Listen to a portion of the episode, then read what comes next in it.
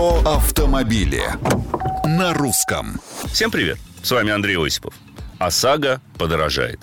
Даже несмотря на усилия Центробанка, который расширил тарифные возможности для страховых компаний при оформлении полисов.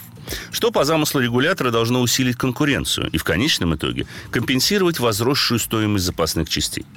Однако надеяться, что компенсация таким образом будет полной, едва ли стоит.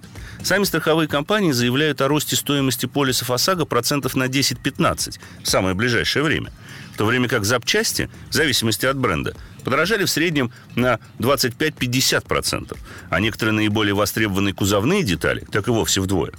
И легализованный параллельный импорт также вряд ли спасет. Покупка через посредников неизбежно увеличивает стоимость деталей. Да и контрафакте, увы, приходится вспоминать. Поэтому неудивительно, что бизнес развалов растет как на дрожжах, и даже некоторые официальные сервисы не гнушаются использовать бывшие в употреблении детали. На мой взгляд, пока тем или иным образом не будет решен вопрос широкомасштабными поставками запасных частей и на рынке не установится по-настоящему конкурентная среда, страхование будет дорожать и становиться все более убыточным делом.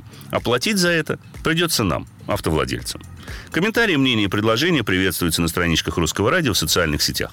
С вами был Осипов. Про автомобили. На русском.